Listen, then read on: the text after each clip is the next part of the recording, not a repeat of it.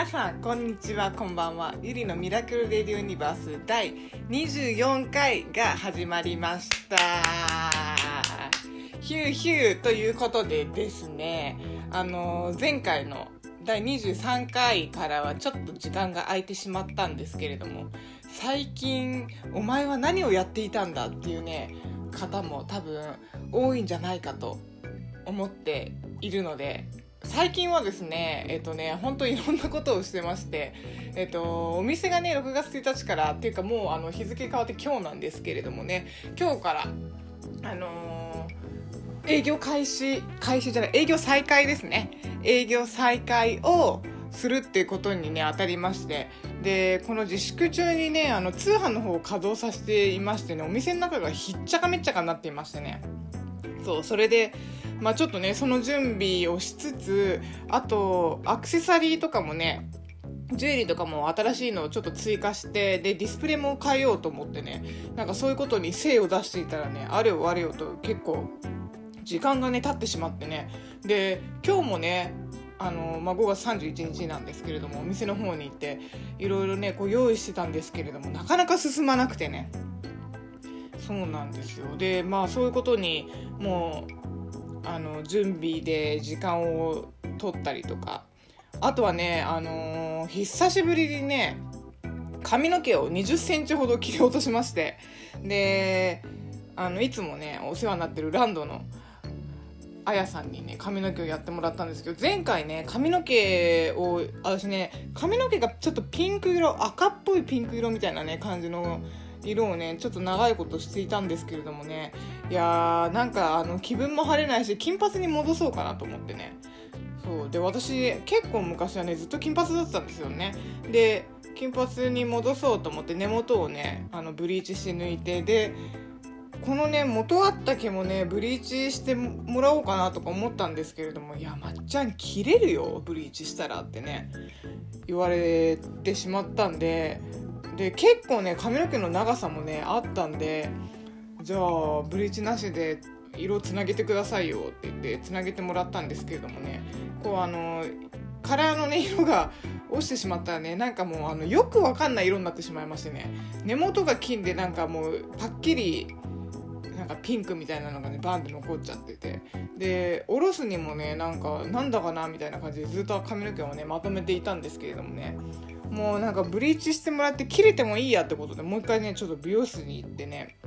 あの染め直してもらったんですよね。でどうやらねあの私以外の皆様ね私のロングヘアがどうやら好きらしくてでいやーまっちゃん髪の毛切んない方がいいよ長さみたいなね感じだったんですけれどもね私あの別にあのロングヘアに未練とか全く本当にないんでねいやもうあやさん切り落としちゃってくれっていうことでねあのスパッと2 0センチ切ってで私ね、あの、20センチ切ってもね、まだ長いみたいなね、感覚でいるんですけれどもね、うん、いや、ちょっとそれはおかしいよっていうね、言われてね、そうなんですよ。なんかね、髪の毛のね、形をあんまり普段変えないんですよね。いつもあの、切りっぱなしの感じでバツンって言って切る感じなんでね。そう、だから、ウルフとかね、なんか、にしたら、あ、髪の毛変わったな、みたいな感じにはなると思うんですけれどもね。なんか、まあまあ、なんか久しぶりのこの髪の長さでちょっとあのシャンプーもしやすく髪の毛も乾かしやすいってことで気分爽快みたいな感じでねそうで髪の毛を切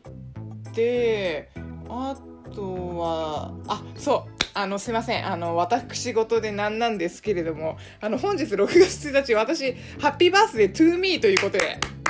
おめでとう自分ということでね、ちょっとあのー、やらせていただいたんですけれどもね、ちょっとあのープレゼントをね、私、いただきまして。で、あの、以前にもね、あの、ちょろっと紹介させていただいた、あの、ジュエリーデザイナーの、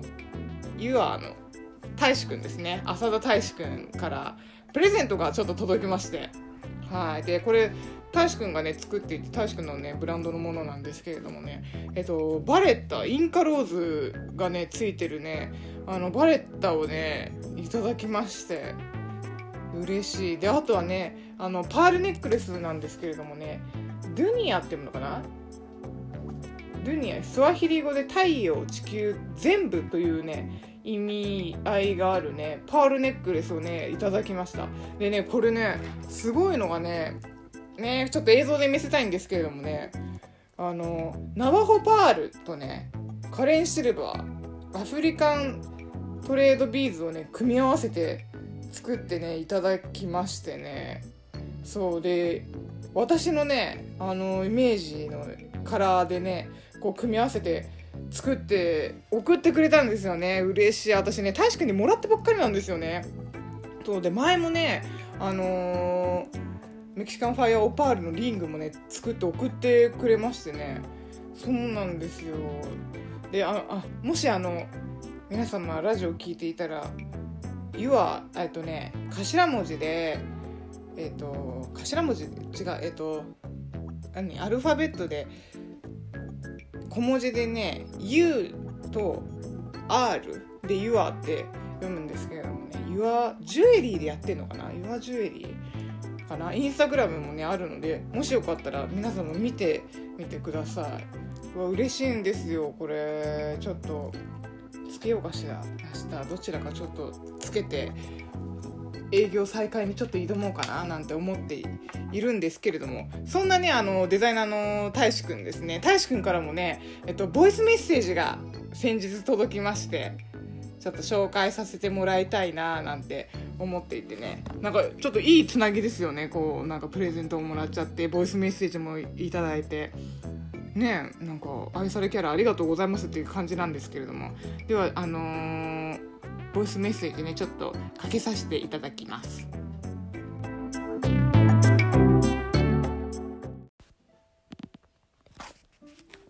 ゆりさんこんにちは。ラジオネーム浅田大志です。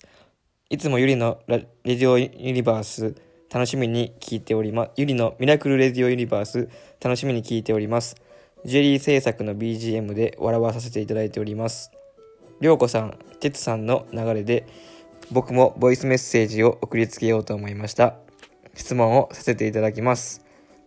ゆりさんのお金を稼ぐことへのモチベーションは何ですか？僕のモチベーションは海外に行っていろんな世界を見るために日本でジュエリーを売って写真撮ってってしていたのですが今や海外コロナのせいで海外へ行けずモチベーションがなくお金を稼ぐための意義がありませんゆりさんのお金を稼ぐことや仕事に対しての価値観を深く軽く聞きたいです。よろしくです。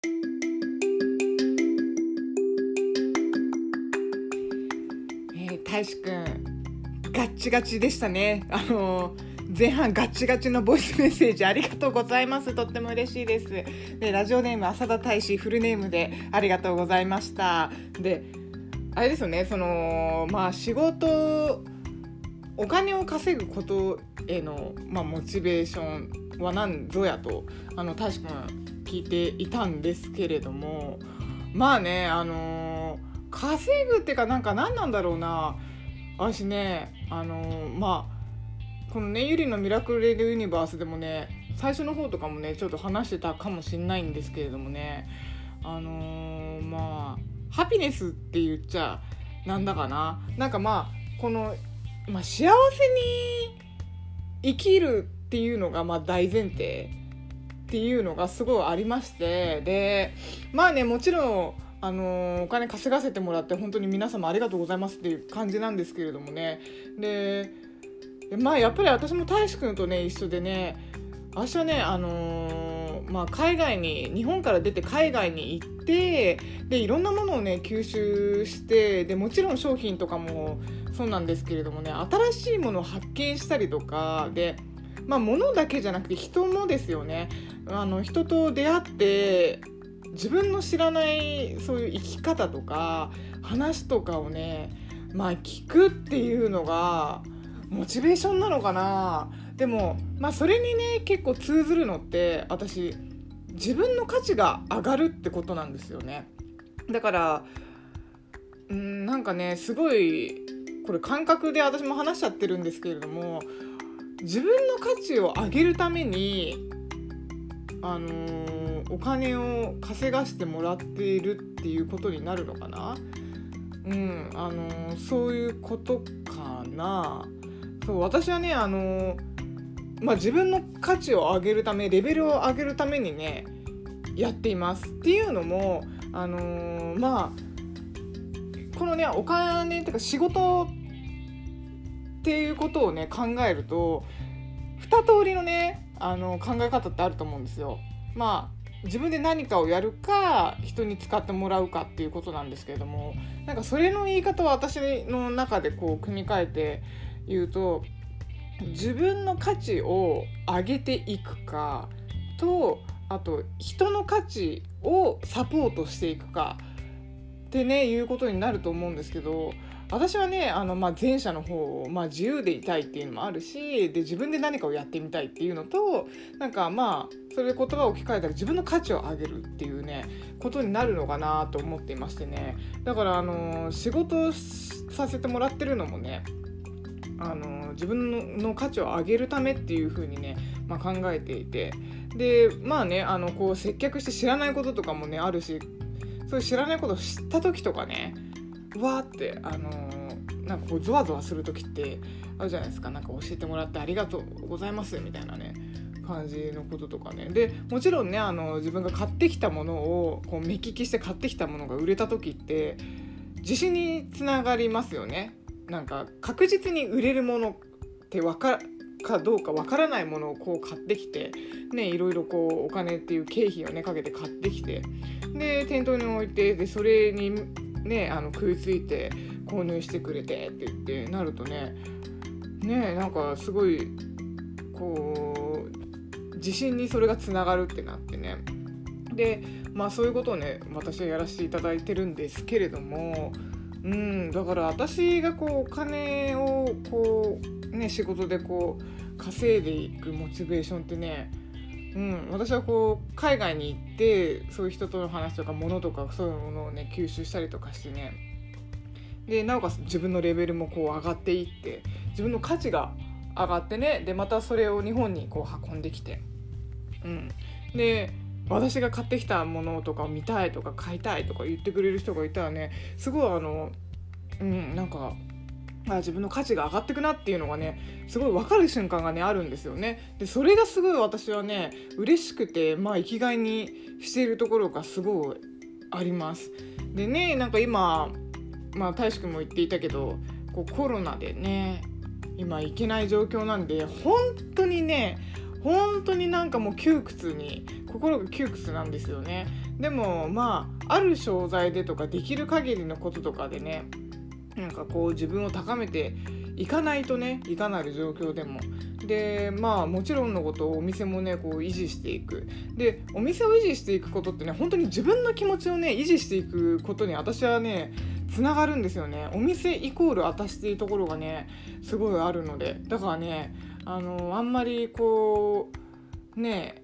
病んでちゃいけないぞっていう気持ちもねあるのでねそうだからいかにこうやっていくかっていうのとかね。で今ですねそのまあアメリカのね方々とかがね大丈夫みたいな感じでよかったら商品送るよなんて言ってくれてねそう送っていただいたりとかもねあのありがたいことにしていただいてるのでね。これであのお店もねなんとか回っていくような感じでやっているんですけれども。はい。そうだからね自分の価値を上げるって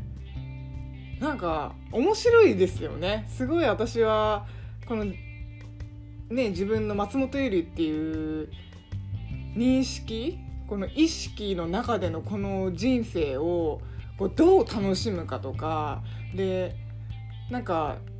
やっぱりね人間ってどっかで自分は何者かになりたいっていう気持ちがあると思うんですよね。で私はもちろんありましてでね私のそのすごいよくしてもらっている姉さんっていう方がねあの原宿のスパイラルっていうおもちゃ屋さんをやってる姉さんがあの節目を迎えた誕生会の時にね言っていた言葉がすごい私刺さっていましてで私がその姉さんがね言ってたスピーチでね私がもし死んじゃった時にあの私という人に出会えてよかったって思えるような人になりたいってねその時姉さんが言っていたんですよね。でそれが私すごいね刺さりましてね。そう私もねあのそういう人になりたいななんてね、あの、思っていまして。でもそれを思ってもらえるようになるっていうことはやっぱり自分のこのレベルっていうかね私ってものがちゃんとこう確立されてるものにならないとそういう風になれないななんて思ったりもねしたりそんなことをね私あの毎晩風呂とかでね考えちゃっているんですけれども。そうなんですよ。だからねなんかねこの人生の中でこの自分の価値を上げるレベルを上げるっていうものってねなんか楽しいな面白いななんて風にね思ったら、うん、これからやってくる未来がねえ面白くなるんじゃないのかななんて一人でワクワクして想像したりなんかしているんですけれども。そうだからねあの今日もねインスタグラムにアップさせてもらったんですけれどもねなんかふざけんなよコロナっていう感じなんですよね。だからコロナ殺すっていうね気持ちであの日々生活していまして。はい。そんな感じなんですけれども。どうですか大志くん響いていただけましたか？私のお金を稼ぐモチベーションは。自分の価値を上げることですね。はい。そんな感じでやらせていただいております。噛んじゃったけど松本より33歳頑張りますよ。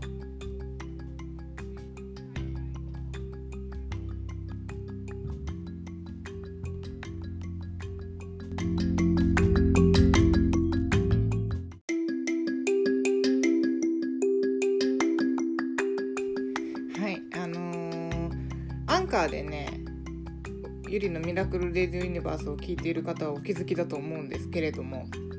今日は小田和正縛りで あの楽曲の方をあの選曲させていただいております。あ すいませんあの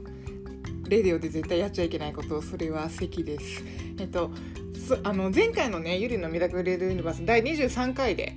あのー私がね最近気づいたことっていうのですよね。あの街を歩く外国人のね方々がねまああのマスクしてない人が意外にいるというね話をさせていただいたんですけれどもえっとそれにね対してハワイに住んでいるひとみんザワールドことひとみちゃんですね。ひとみちゃんからもねボイスメッセージをねいただきましたのでねちょっとあのボイスメッセージこれいいのかな？ボイスメッセージこれ。ねあのー、乗っけようかななんて思っております。ではではじゃあ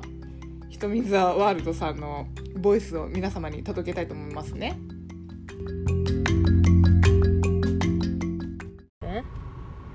なんか海外に住んでるからそういうなんか新鮮な情報が入ってきて嬉しい。ハワイはね、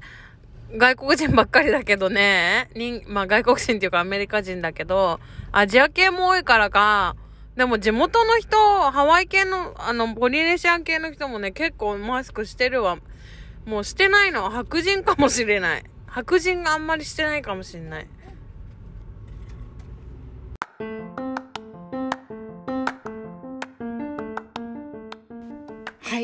あのボイスメッセージをいただきました。あのそうひとみちゃんね旦那さんがねあのアメリカ人の方でね。でそうで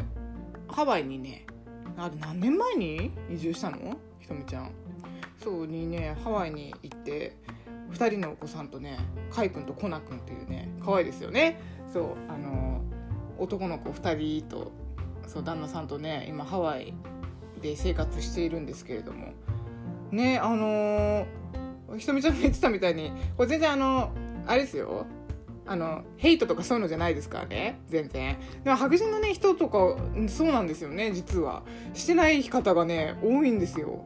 そう私もね実はあの統計取っていたんですよね。東京で。あのマスクしてない人ってあのー、こうあのどどういう系の人がねしてないのかななんて思ってこうやって見ていたらね。あの実は白人の人がねしてない人が多くてねいやまあロックだなっていうふうにね思ったんですけれども危ないぞってあのね日本はあのコロナ対策に対して成功したみたいな感じでねなんか言われてるらしいんですけれどもだからねあの、まあ、マスクしてない人からしてみれば周りがマスクしてるから大丈夫じゃねえかよみたいな感じで思ってんのかななんてね思っているんですけどもね。油断は禁物ですよ皆さん本当に。今マスク必須アイテムになりましたからね。だって今マスクがないとお店の中に入れないっていうね感じで思っていて。だから絶対カバンの中には予備マスクみたいなのもね入れとかないとね。そう。いつ紐が切れるか分かんないとかね。なんかそういうのがあるんでね。私なんかもこの前あのくしゃみしてねあのマスクの中が鼻水まみれになってしまっていてね。あの一人パンデミックを起こしたことがね電車の中であったんですよね。そう本当にねなんかあのね申し訳ないなと思って。電車の中でねくしゃみをするとね何なんだろう。あの実刑実刑8年ぐらいをね食らったようななんか重い罪みたいな感じで一人になるんですよね。そうなんか本当あのみんなからちょっとあの白い目で睨まれるんですよね。本当申し訳ないみたいな感じになってしまって。でね電車の中もねあれなんですよね。あんまり電車で窓が開いてるっていう光景をね私今まで見たことがなかったんですけれどもね。このコロナウイルスのねあのー、まあこういうのが始まってからね電車がね半分ぐらい窓開いてるんですよね。ガーみたいな感じでね、まあ、全車両絶対開いてますね窓は。そうそうなんですよ。で私ねすごいなと思ったのがこう電車のねまあこの掲示板とかそういうのにね座席ですよね。座席こう間隔を空けて座ってくださいとかそういう、まあ、お知らせみたいなのは一切流れてないんですよ。なのにちゃんとみんなこうソーシャルディスタンスをね自然とこうやってっているんですよね。でまあねあのやむを得ずみたいな時はねこう隣同士で座ったりとかしているんですけれどもまあいかんせん日本人の日本国のねこの電車の中はね喋ってる人が少ないですよね。やっぱりあの外国で電車乗った時と違う印象って。私ねニューヨークで電車乗った時にねすごいびっくりしたんですよね。もうパフォーマンスはするわ。なんかとんでもないもの落ちてるわ。ねあのホームレス転がってるわみたいなね感じでね。でみんな物も余裕で食べるし余裕でガンガン電話もするしみたいな。だからねまあそうね考えると日本人って真面目だなと思って。でそういうソーシャルディスタンスもこうね別に誰に言われたかではなくこう保ってやるじゃないですか。だからねそれってねあのー、こう誰からこう人からね見られてこういうふうに思われるのが嫌だなっていうこう日本人のなんかそういうあれが働いてんのかななんてね思うくらいねなんかみんなそういうのをきっちりやっているんですよね。でちょっとでもその自分の中で電車がちょっと人多いなと思ったらみんなこう電車待ったりとか次の電車にねあの待ったりとかしたりとかしていてあなんか日本人日本人だななんて言ったらなんか変かもしれないんですけれども、うん、なんか真面目なんだなみたいなのをねすごい最近感じてます。はい。そう。でねマスクもねだんだん徐々に買えるようになってきまして。私もねこの前あのここからファインでね50枚入りのやつをね1000円台で買えたんですよ。1188円でねゲットやっとできましてね。そう毎日使うものだからね。とは私ねこうマスクに対してこうありがたいななんて思ったことがねなかったんですよね。で前回もね前回あごめん前回って嘘だ。先日ですね。あのー、東京でねマスクが本当に買えなかったんですよ。本当に買えない時にねあの大阪にいるチャンネルの地図ちゃんにねあのお願いしてねねそっちってマスク買えるみたいな感じで言ったらね地図ちゃんがねなんかいいルートでマスク買えるからみたいな感じで言ってねあのー、そうなんですよ。マスクをね送っていただいたんですよね、まあ、大阪ってなんかどうやら変えてたみたいでその時期。そうだからねありがたいななんて思っていてね。そうで東京土産をね東京土産っていうかなんか東京でこれうまいぞみたいなものをね送って送り返そうかなみたいな感じで思ったんですけれどもねいかんせんなんか東京名物って言ってもね美味しいものがそんなに見当たらないんでねなんか何するか何にするかみたいな感じでね今の今まで来ちゃったんですけれどもね。そうあのチャンネルのちずちゃんがこのラジオを聴いていたらのちょっと待っててください。何か素晴らしいものを送らせていただくんで。はいありがとうございます。ということでね最近は日本日本国は東京ですね。東京は徐々にマスクがやっと買えるようになってきました。で除菌のウェット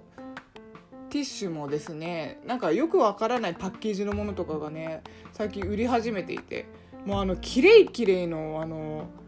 キャラクターが書いてあるね除菌シートなんてね前まで全然どこででもキオスクでもね書いていたものなのにねそれがもう全然見当たらなくてですね。なんかよくわからないブランドのパッケージの除菌シートがねやっと買えるようになったりとかあとうちの近所のドラッグストアとかスーパーとかではまだねハンドソープがまた買えないんですよね。だから最近私ねあの固形の牛乳石鹸とかでね手洗ったりとかしてます。そう。そうなんですよ。そんなんとかかな。今変えてやっと買えるようになったもの。そうあとねなんか面白いんですよ。これ海外にいる人とかもね聞いていてええー、とか思うかもしれないんですけれどもね。あのホットケーキミックスの粉が買えなくなってたりとかね日本は。この自粛期間で、まあねキッズたちとご飯とか料理をしようみたいなのでねホットケーキミックスのものが元がねあったらホットケーキも焼けるしケーキとかねカップケーキとかそういうのとかも作れるっていうことでね。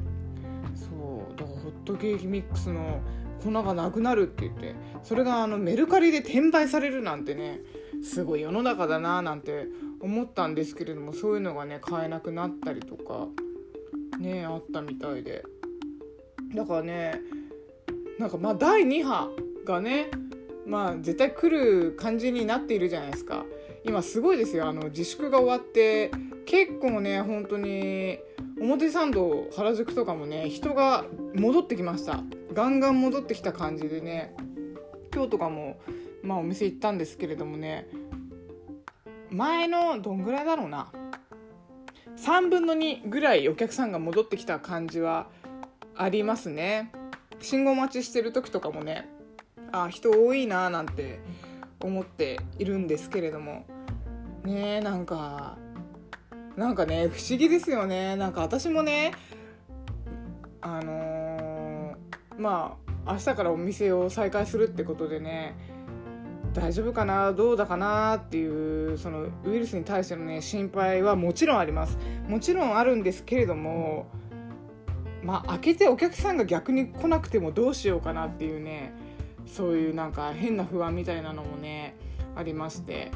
だからなんかこう入り乱れてますね正直自分の気持ちっていうのがね。もちろんあの安全第一ってことでね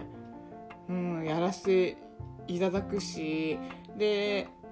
ねちょっとでも危ないなと思ったらまたちょっとクローズしなければならないなとも思っているのでそうだから本当にね2020年激動だなと思っております。これはねあの私だけじゃなくてねほんとみんな全世界のね人々がねみんな思ってることでねでしかもね今アメリカ大変ですよねあの暴動でね。そう。だからねそういうのとかもねこうコロナでみんなねロックダウンしててこううさばらし腹いせみたいな感じのなんか感じもね私こうニュースとかねそういうのとか見ててなんかそういうのもね感じてしまっていてね、うん、だからといってこのまあ差別ですよね。あの白人と黒人のねなんか白人の警察官の人が黒人の人と黒人のなんかこうこう何？首を圧迫してで苦しい苦しいって言っているのにそれに対してこう手加減しないでね殺しちゃったっていうねそういうニュースがねこうあった時にね。で私も映像を見させてもらったんですけどもね結構ちょっとこれはっていう風にね私も思ってしまっていてね。でも根深いですよね。なんか私まあ人種人種で言うと何イエローになるんですけれどもこれってなくならないんじゃないかなってうん私はやっぱ思ってしまいますよね。悲しいんですけれども多分ねあのこういう差別とかがなくならないなくならなければ私ね戦争とかそういう争い事本当にちっちゃいこととかもそうなんですけれどもなんかなくならない気がすごいどうもねしちゃっていてねこれってあの、まあ、神様が人間に与えた試練なのかななんてもねすごい私は思いますね。この差別がなかったらきっと戦争とか争い事も絶対ないんだろうなとも思うしでもねこれをどうにか人類がこう手と手を取り合ってどうにかこう理解し合ってって言ったらそれっても私究極の愛だと思っているんでねだからねあのー、それをね試されているんじゃないかなと思ってます。うんでもねこの権力を使ってのねそれはちょっと私はもうちょっとしんどいなってちょっとちょっとじゃないですよね。もう結構ありえないなっていうところまでね思って暗いちょっと気持ちになってしまったんですけれどもうんどう思いますか皆さんこれに対して。で私ねなんかすごい怖いのがこうまあ営業再開をしようっていう時にそういう暴動が起きてでお店のねガラスショーウィンドウとかがねこうバンバンバンバン割られてねもうそんな営業開始どころじゃない騒ぎで。で放火とかもね起きて。で普通の一般市民のねこう家とかにもそういうのがなだれ込んできたりとかねしてるみたいなんでね。いやちょっとこれは怖いなと思って。でそれがね私の大好きな街ロサンゼルスにもねこうバンバンバンバンそういう暴動がね起きていまして。だからね友達がたくさん住むエリアなのですごい心配だしなんか結構ね今日ざわざわしてました。大丈夫かな？大丈夫かな？と思って。そうなんですよ。で私ねこれってどんどんどんどん大きくなるんじゃないかなと思っていて、まあ、コロナのねこう何ロックダウンの自粛とかそういうねあの力が働いちゃってなんか暴れてやろうみたいな感じになっちゃってねそういう風にもっと大きくなっちゃうんじゃないかななんてすごい怖いななんてもね思っているんですけれども。そうだからちょっとまた買い付けに行く旅っていうのはまたなんか自分の中でも遠のいた気がしていますそうでもポジティブにねそれでも生きていかないとそうなんか気持ちがねこう圧迫されてもあれなんでねポジティブにポジティブなことを考えて私はあの明日営業再開をしようかななんて思っている次第です。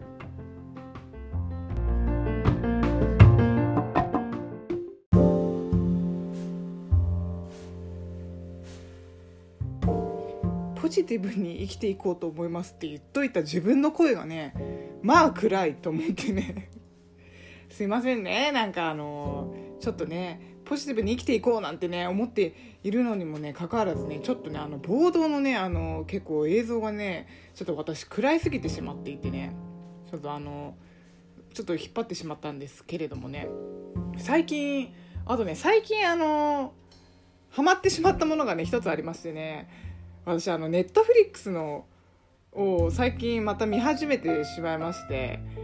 であのー、まあ、チャンネルのねちずちゃんに「イテウォンクラスめっちゃおもろいで」みたいな感じでね、あのー、メッセージを頂いてで私今までね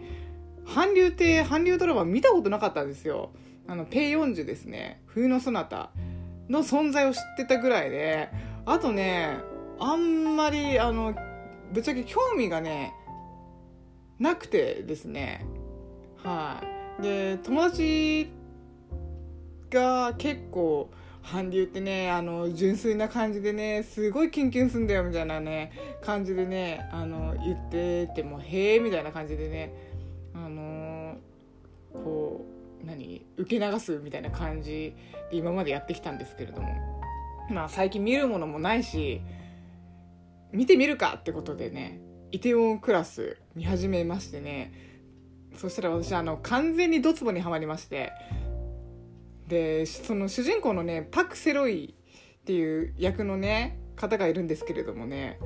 彼がめちゃめちゃかっこいいなってときめいてしまいましてね。これもう終わったよね。これなんかもうババアみたいなババアみたいななんかあの若者に恋をするみたいなね感覚になってしまいましてね。だからあの前はあのパク・セロイ君にねネットフリックスに行って会いに行っていたっていうねそんなあのおぞましいことをねやっていまして。でイテウォンクラスも私シーズン1のエピソード7までね見終わりましてね。はいあのいかんせん全然最近恋愛なんかもねしていなかったんでねこう恋愛恋愛系っていうのかな恋愛系もちょっとありつつのあの何？まあ韓国ドラマってほぼほぼなんか因縁系で誰かが事故で死ぬ。であとは記憶喪失になるとかなんかそれがねどうやらお決まりらしいんですけれども。そう。えだってそうだよね。ペヨンジュンだってあ冬のそなただってあれ記憶喪失になったんだべ多分。ね。であのマブダチの智也が私はね天国の階段が一番好きみたいな感じでね言っていたんで天国の階段だって多分誰か死ぬんだべ。全然見たことないんだけど。そうだからなんかねそういうのがね多いらしくて。で私はねあの学歴社会じゃないですかやっぱり韓国人って。だからあのすげえ金持ちとすげえ貧乏が出てきたりとか。だってあのパラサイトもそうなんでしょ？私でもあれも見たいんだよね。パラサイトも見てみたいなと思っていて。そうとかもう因縁系。こう金持ちの因縁系とかね。そう。だかねあのイテウォンクラスもまあそんな感じなんだろうなと思って見ていたらまあそんな感じですね。やっぱりあの因縁系が働いているんですけれどもね。まああの新年とかねそうお店をこう大きくしていくねなんかそういうノウハウみたいなね感じのとかもねこう織り込まれていてね面白いななんて思っているんですけれども一番はパク・セロイ君。パク・セロイ君がねかっこいいななんて思っていて。であとなんだっけあのその主人公の好きな女の子女の人役のなんだっけ名前ど忘れしちゃった。の方がいるんですけれどもそれでその人がねすごいこの人誰かに似てるとかとか思ってたらねあの HKT のね指原指原ディノディノちゃんにすごい顔が似てるなと思ったんですよ。でサッシもね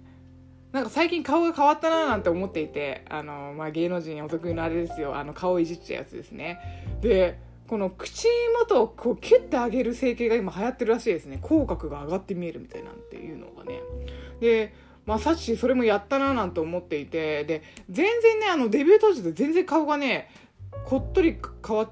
ちゃってねサッシーなんて。そう。でまあ綺麗になったなみたいな感じでねテレビとか見てて思ったんですけれどもねそのイテウォンクラスのねあのそのパク・セロイ君の好きな女の子のね顔とね瓜二つなんですよ。だからあこれに寄せたのかななんてね思ったりとかね。そうでまたその因縁因縁ライバル敵視をしているそのチャンガチャンガ家あのチャン家の長男がもうあれに似てるんですよ。あのトシちゃん？トシちゃんに激似。トトシちゃんの昔の頃に超激似であのトシちゃんにそうだからなんかあ結構こうまあねアジア人なんでね顔なんか似てる人が多いななんてこう見ているんですけれども。でもあのネットフリックス見ていてもうなんか見るもんねえなみたいな感じの人がいたら結構おすすめかも。はい。私ね久々にこういうドラマ見たいなと思って。あとはねあのラブってやつもね前見ててキュンキュンしたんですよね。もう33歳あの日付変わって今日でね33歳になった中年女松本ゆりが今画面画面越しでキュンキュンしています。なんかねこれも感慨深いものがありますよね。すごいね。そうでもねなんかもういいの。あの、まあ、濃厚接触もねできないですしね今この世の中。ちょっと怖いですからね。人と急接近するっていうことはね。っていう風にあの自分を正当化させています。あのもうモテないっていうことをあのコロナのせいにしちゃおうかな今年はなんてね思っていますよ。そう。でねあの今日ね5月31日うち母親まあ母親私を産んだわけじゃないですか。そう33年前にね。私を産んだじゃないですか。でねあのナチュラルにね多分私の誕生日間違えていましてねでで今日なんかケーキとかでなんか肉とかねこう焼いてくれちゃってあれあれなんて思ったらねゆりお誕生日おめでとうなんかね。言ってくれたんですけれどもねまあ明日だよというふうにしてなんか図工みたいな感じになったんですよね。はい。あの、まあ、そんなこんなもありましてねあのゾロ目スタートっていうことになりゆりのミラクルレースユニバースもお後がよろしいようで第234回もうここら辺で終わろうかななんて思っちゃっております。どうでしたか？あの皆様あの結構今日もねあのつれつれつれとあの最近あったことを感じたことあったこと感じたことをねこう述べさせていただいたんですけれどもはい。まあこんな感じでねあの配信のねちょっとペースもねやっぱお店が再開するにあたってちょっと落ちてしまうかもしれないんですけれども皆さん離れないで私のレディオから離れないでください。あのもっとねあの期待に添えるようなレディオになっていければなぁなと思っていて。で次回からはねあのもうこのいい節目っていうことでねシーズン2に シーズン2に入らせていただこうかななんて思っております。はい。シーズン2に。でなんでね24回で区切ったかっていうとねあの24あるじゃないですかジャック・バウアーの。はいあのあれにちなんでねちょっとあの1シーズン24話っていうねなんかあの無駄なこう抵抗をちょっと取らさせていただいたんですけれどもうわ気づいちゃった人いるかな？いるよな多分。24世代だもんなきっとみんなな。そうっていう感じであの本日はここまでであのやり過ごしたいななんて思っております。ではでは皆様良い一日をお過ごしくださいませ。ってことで皆様あばいよ